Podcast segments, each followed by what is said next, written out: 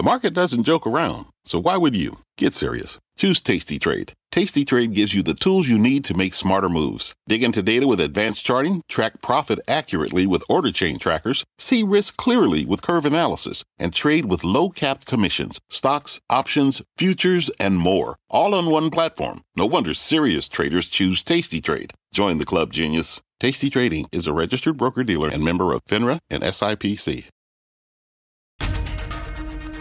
This is Squawk Pod. I'm CNBC producer Katie Kramer. Today on our podcast, Inauguration Day. Billionaire investor Leon Cooperman on the markets to come under President Joe Biden. We have a very difficult situation out there because I think in the near term, it's hard to fight the market, but somewhere along the way, we're going to have to pay for the party when the party is over. When and where he'll be looking for alpha. I look for value, but I do have long term concerns because I think the policies we're running are unsustainable. Plus, recapping President Trump's last acts in office pardons with CNBC's Eamon Javers. It really does read like sort of a greatest hits list of recent American public corruption scandals. It's Wednesday, January 20th, 2021, the start of the Biden era. Squawk Pod begins right now. Good morning, everyone. Welcome to Squawk Box here on CNBC. I'm Becky Quick along with Joe Kernan and Andrew Ross Sorkin. It is Inauguration Day. We're playing that music. You hear that music? Serious day, serious day when we play that music. President, uh, you know, we're not making fun of this. We're, we're, we're very serious. It's a big day. President elect Joe Biden is going to be sworn in uh, as the 46th president of the United States a few hours from now. I, if you guys haven't read this journal piece, uh, it was pretty interesting. Uh, I, I, know, Andrew, it's maybe not your, your paper of choice, but uh, just interesting how uh, they characterize some of his choices and where he goes uh, from here because we, we've got a 30 or 40 year history of what he's like, and we'll see whether he continues in that vein or, or maybe doesn't continue in that vein. Today on the podcast, Leon Cooperman. He's a billionaire investor, longtime hedge fund manager, and philanthropist. He is chairman and CEO of his family office, Omega. In past appearances on Squawk Box, Cooperman, a longtime donor to Republican candidates, openly shared his journey to the 2020 ballot box. We have a man with limited character who has good economic ideas, but he's very divisive in his dialogue. We have a man of decent character who I'm not sure what he stands for. And when it was almost all said and done, Cooperman joined us the morning of November 6th, when votes were still being counted in several states a few days past Election Day. He spoke as one of the 81 million Americans who supported Joe Biden. I think the most significant thing that came out of the election was, I think, the repudiation of the left. This morning, while Squawk Box was on the air, Donald Trump left the White House for the last time as president. We checked in with Leon Cooperman again. Here's Becky. Lee, you've been pretty open about your political bent the last several years, and including what you thought about this most recent election. You said that you'd be voting for Joe Biden. Um, I, I, take it you did do that, and I just wonder what you think comes next for the markets. Well, I, what I said on your program was I intended to vote my values and not my pocketbook. And my values did not lie with President Trump. I did not vote for President Trump in 2016. I voted Mitt Romney. I didn't vote for Hillary or or uh, um, uh, the president. Uh, and uh, frankly, um, I turned off on him uh, very early on in the game. You know, in 2016, I believe he thought it was appropriate to mock a New York Times reporter with cerebral palsy. And you learn when you're five years old, you don't make fun of handicapped people. And so he just, uh, you know, it's a it's a real shame. He could have gone into the textbooks as one of the great presidents. He did a lot of good things. He opened up necessary dialogue on illegal immigration. He opened up necessary dialogue on trade with China. Uh, we did have very good economic performance, though I, I don't give him as much credit as people do. The economy before COVID, which was running at a fully employed level, was running a trillion dollar deficit. You're not supposed to have a trillion dollar deficit when you have a fully employed economy.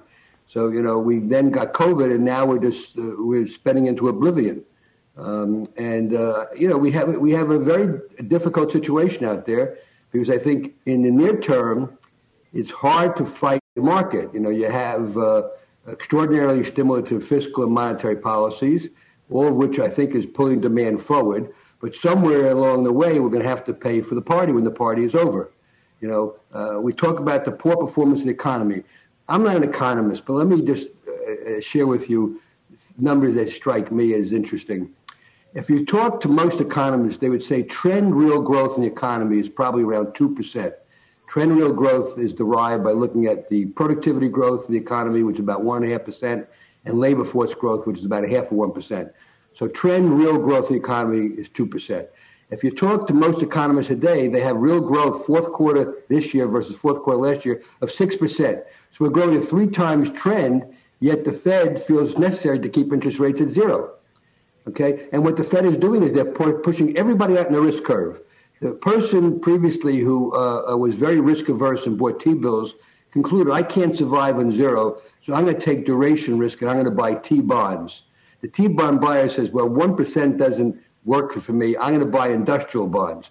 The industrial buying person concludes, I can't get by on 2 or 3%, so I'm going to buy high yield. The high yield buyer says, I can't get by on 4 or 5%, so I'm going to buy structured credit the structured, which is more opaque. The structured credit person says, well, given how hot the market is, I'm going to put 25% of my credit fund in equities, and the equity guy is now moving into Bitcoin. So everybody's moving out in the risk curve, and they're being forced in that direction by very stimulative fiscal monetary policies. And, and somewhere along the way, we're going to have to pay this price. Um, and so, you know, I have this dual uh, uh, outlook. I think the near term outlook is probably okay. Uh, uh, long term, I think that we are borrowed from the future. And whenever you bought into the market when it was selling at the present multiple of, say, 22 times or higher, you've never really made any serious money one year, three years, five years out. I think that's what we're looking at. I think we are borrowed from the future. And uh, we should understand, as much as I voted for Biden, I voted for my values, not my pocketbook. He's talking about higher corporate tax rates, higher individual tax rate, higher capital gains tax rates. You know, we have more progressives in the government, more protectionism, you know, uh, um, they're attacking these high tech companies that are probably the main source of growth in the economy and have done a fabulous job in uh, dealing with the with the virus. I mean, it, it's a less pro business, less friendly business environment. At the same time, where the Fed and the Congress is just pouring more fuel on the fire. So it's a it's a very interesting thing. You know, uh, many times in your program, I quote the great John Templeton, who's observed bull markets are born in pessimism, grow in skepticism, mature in optimism, and die in euphoria. There's a meaningful chunk of the market today that's in euphoria. You see 50% price move. You see a SPAC a minute coming. That, that's stuff that's ringing the bell. Okay. On the other hand, I find a lot of things that uh, are attractive. So I'm finding things to do, investments to be made, but I'm very skeptical about the longer term outlook. Let, let me ask if you are finding places that you, it, no, it does. It, it, because so often people say, okay, I'm concerned about things at the top, and, and, you think that they're pulling out of the market and putting money into cash. But if you're finding things you like right now, what, what are some of those areas? Well, uh, interesting. I'm, I'm very negative on fixed income, but my largest position, but that's investment grade fixed income. My largest position is a company called Ligado. Ligado has 35 megahertz of spectrum that uh, has become controversial because of bogus objections by the Department of Defense. The, thank God in this country, spectrum policy is set by the FCC and not by the Department of Defense. The FCC spent over five years studying in great detail the application for the spectrum of uh, uh, Ligado. They approved it by a bipartisan vote of five to zero. We recently had a C-band spectrum that brought in over $80 billion of bids which tells you that there's a real need for spectrum in this country. Well, uh, Ligado's got it. They have some bonds out there that I think you'll make 50% in three years with virtually no risk. Their first lien paper is 15.5%, trading around 103. Uh, they have a three-year make whole, so you are going to get three years of coupons no matter what happens. And I believe somebody will buy this company, and I think the Department of Defense should be ashamed of themselves the way they raise bogus objections. And I think Ajit Pai the outgoing chairman of the FCC, has done an outstanding job in vetting uh, uh, the application. One on the other end of the spectrum, I think Largo, Ligado's uh, uh, first lien notes are like a no-brainer to me. On the other end of the spectrum, somewhat more speculative, I like a small company. And again, don't go knocking it up immediately. It's a $600 million market cap. It's a company called Largo Resources. They're the second largest manufacturer of vanadium in the world. Vanadium is an alloy used to strengthen steel in 2018, which is not ancient history, they earned $400 million. market cap of the company is under $600 million. They have net cash, and they're moving into the battery business. And the battery business, I don't know why, but you look at these publicly traded battery companies, they, they trade at astronomical values. And this would be the only company in the battery business that's making money. I like something called Athene, an insurance company, trades at five times earnings. You know, I went back and I looked at 1972 Nifty 50. And it's interesting, you know, at that time, J.P. Morgan, U.S. Trust ruled the roost. They had a philosophy only the right stock at any price. So Avon, 65 times earnings. Um, uh, IBM, 37 times earnings. GE, 25 times earnings. Eastman Kodak, 45 times earnings. Polaroid, 90 times earnings. Sears Roebuck, 31 times earnings. At that time in 1972, the 10 year government was 6.5%. You look at companies today that are viewed to be very pricey. Amazon, 38 times next year's earnings. Um, uh, Facebook, uh, 20 times next year's earnings. Um, Google, basically, uh, trading, I don't know, 30 odd times next year's earnings. Um, uh, Microsoft, 29 times earnings. Against interest rates of 1%, there's very few stocks that are overpriced. What, what the question you have to but, uh, decide for yourself is 1% sustainable interest rates. I think not. And I, I, believe someone along the way, we have to pay attention to what's going on in fiscal policy. This nation was founded 244 years ago. It took 244 years to take national debt from zero to 21 trillion. It's now knocking at the door 27, 28 trillion dollars, and it's going up at an unsustainable rate. So, um, and the economy is growing just fine. Lee, let me let me just back up a little because when I read the notes that you had sent me uh, the night before, uh, I guess a, a, night or two ago, I, I, looked through and thought that you were more concerned about the market than you'd been in, in quite a while. When you start looking at contrarian yeah, indicators and not seeing any of the analysts. But then, uh, but then you just named a, a number of really decent stocks that have much lower um, PE ratios than the Nifty 50 that you were just citing. So would you buy yeah. some of those stocks as well? No, I, my focus is more away from the, the new Nifty 50. I, am a value investor, and I, you know, all this hysteria about how overpriced the market is. I would just say, the in part, in favor part of the market is not out of whack with current interest rates, but I don't think current interest rates are sustainable. Okay, so uh, I, I, I, my biggest position of family office is Google. I have a big position in Microsoft. I have a small position in uh, Facebook. I have a meaningful position in Amazon. Uh, but that's not where I'm uh, trafficking. I'm trafficking in things like Athene, Ashland uh, Global Holdings, Citigroup, Cigna, Comcast, Mr. Cooper, Energy Transfer. I have a decent sized position in General Motors. You know, I, I look for value. But I, I do have long-term concerns because I think the policies we're running are unsustainable. So we have this this uh, push-pull. We have the uh, push of very very stimulative fiscal monetary policies. Hard to fight that presently. Okay, and then we have the pull of a new administration. I don't know why they're called progressives. To me, they're retrogressives. But the progressives are for more protectionism, more government regulation, higher taxes, higher capital gains taxes, higher corporate taxes, and they're going to rule the roost. And somewhere post uh, uh, this year, we're going to have to start dealing with some of the longer term problems. Uh, but again, I, I, voted against my economic interest uh, because I felt that the president was a divisive force in the economy. And he, if he only handled himself in a different, more intelligent manner, uh, he probably would have won a second term. But be that as it may, I, I just, he's just not the character that I felt should lead the country. So I don't know if I'm Lee, in terms here, of, I, I have long-term concerns. No, you. I understand. There's a lot of nuance in, in your opinions on these things. Long-term concerns, and, and, you hear a few things that sound like bell ringing. You mentioned SPACs before.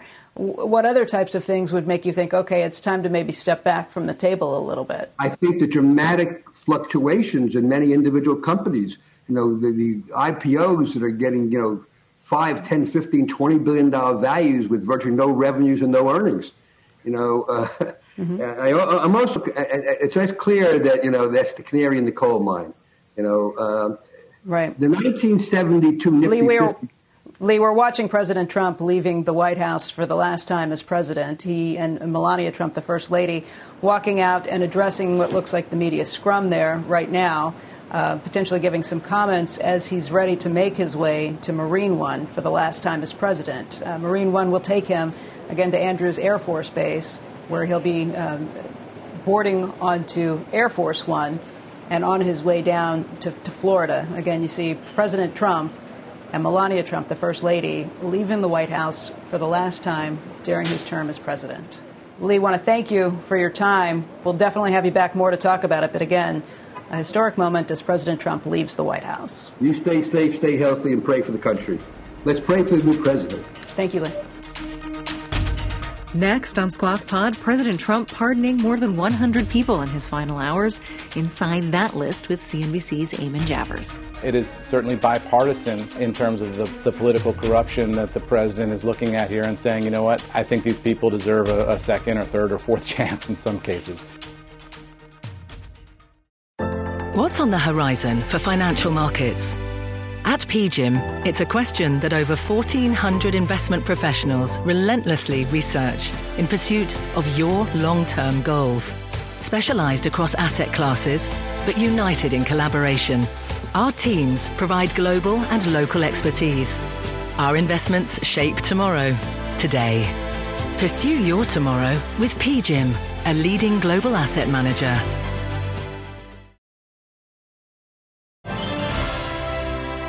Today on Squawk Pod, the peaceful transition of power and another end of one administration tradition last minute presidential pardons.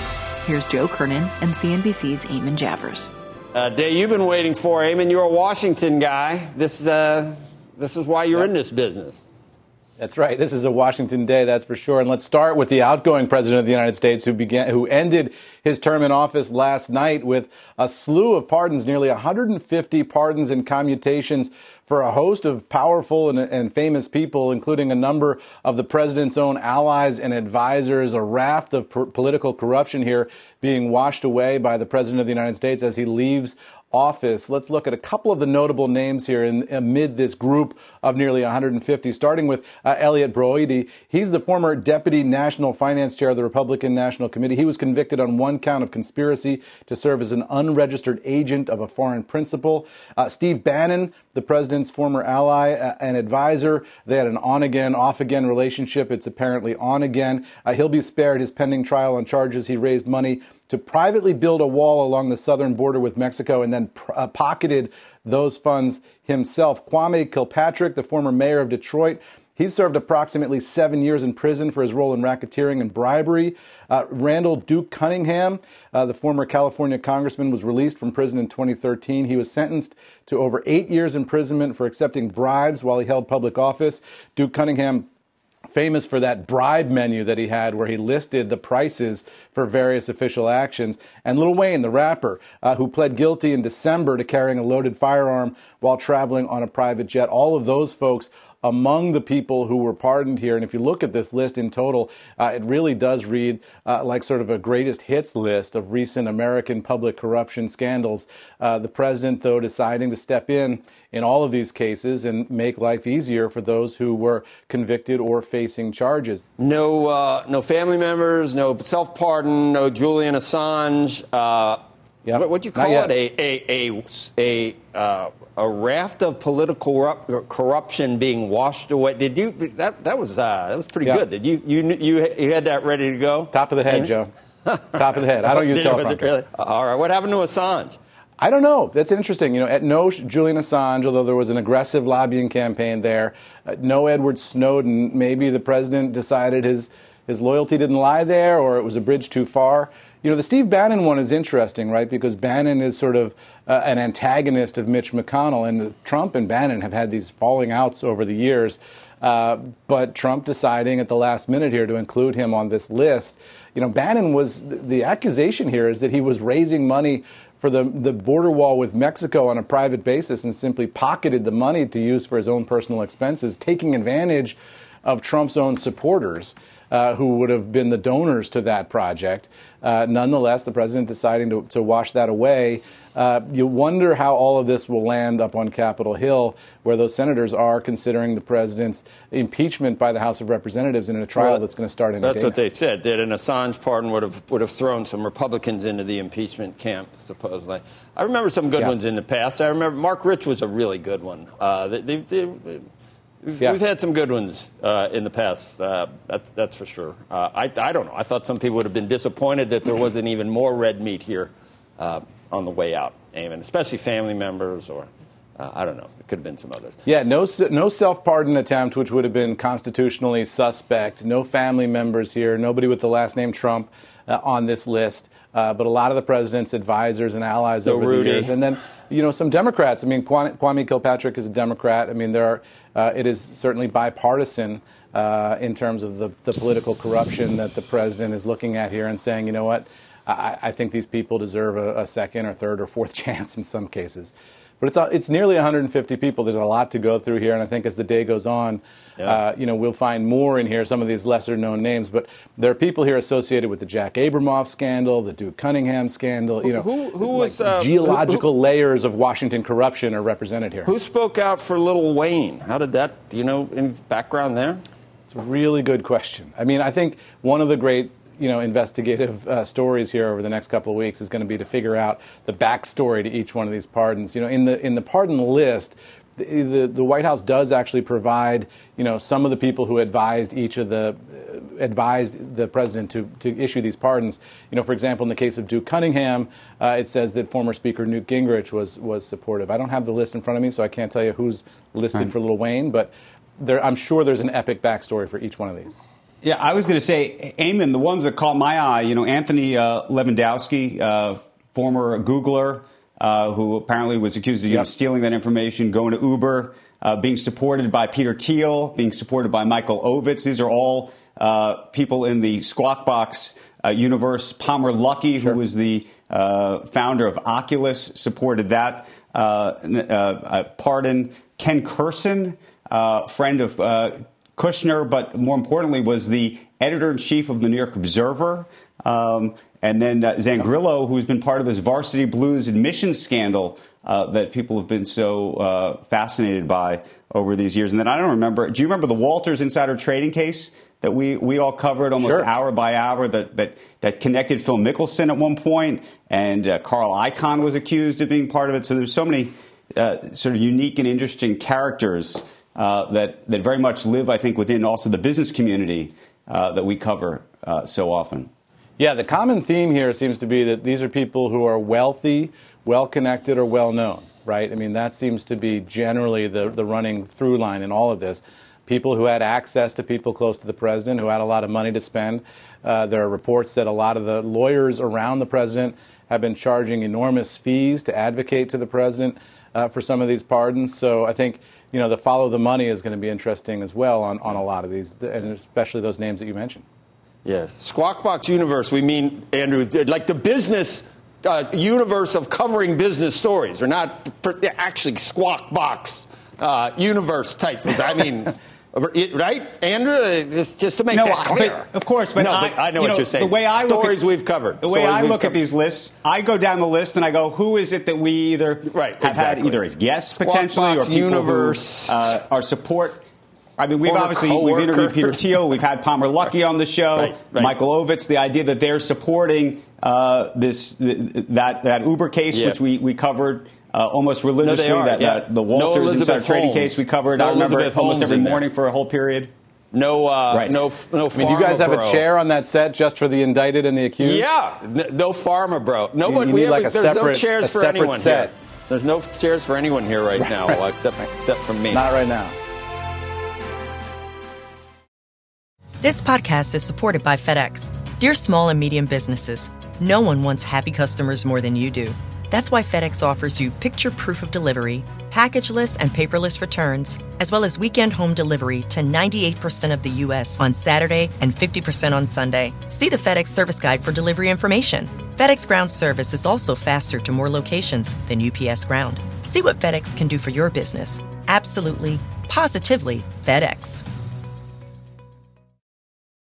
With the Wells Fargo Active Cash Credit Card, you can earn unlimited 2% cash rewards on purchases you want and purchases you need. That means you earn on what you want, like trying out that new workout class, and 2% cash rewards on what you need, like a foam roller for your sore muscles. That's the beauty of the Active Cash Credit Card. It's ready when you are with unlimited 2% cash rewards. The Wells Fargo Active Cash Credit Card. That's real life ready. Terms apply. Learn more at wellsfargo.com slash activecash.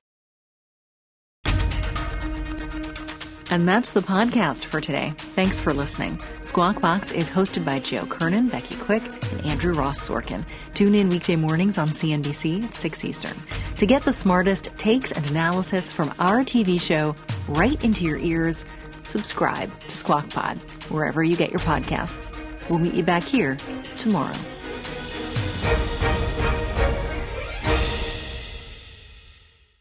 This podcast is supported by FedEx. Dear small and medium businesses, no one wants happy customers more than you do. That's why FedEx offers you picture proof of delivery, packageless and paperless returns, as well as weekend home delivery to 98% of the U.S. on Saturday and 50% on Sunday. See the FedEx service guide for delivery information. FedEx Ground service is also faster to more locations than UPS Ground. See what FedEx can do for your business. Absolutely, positively FedEx.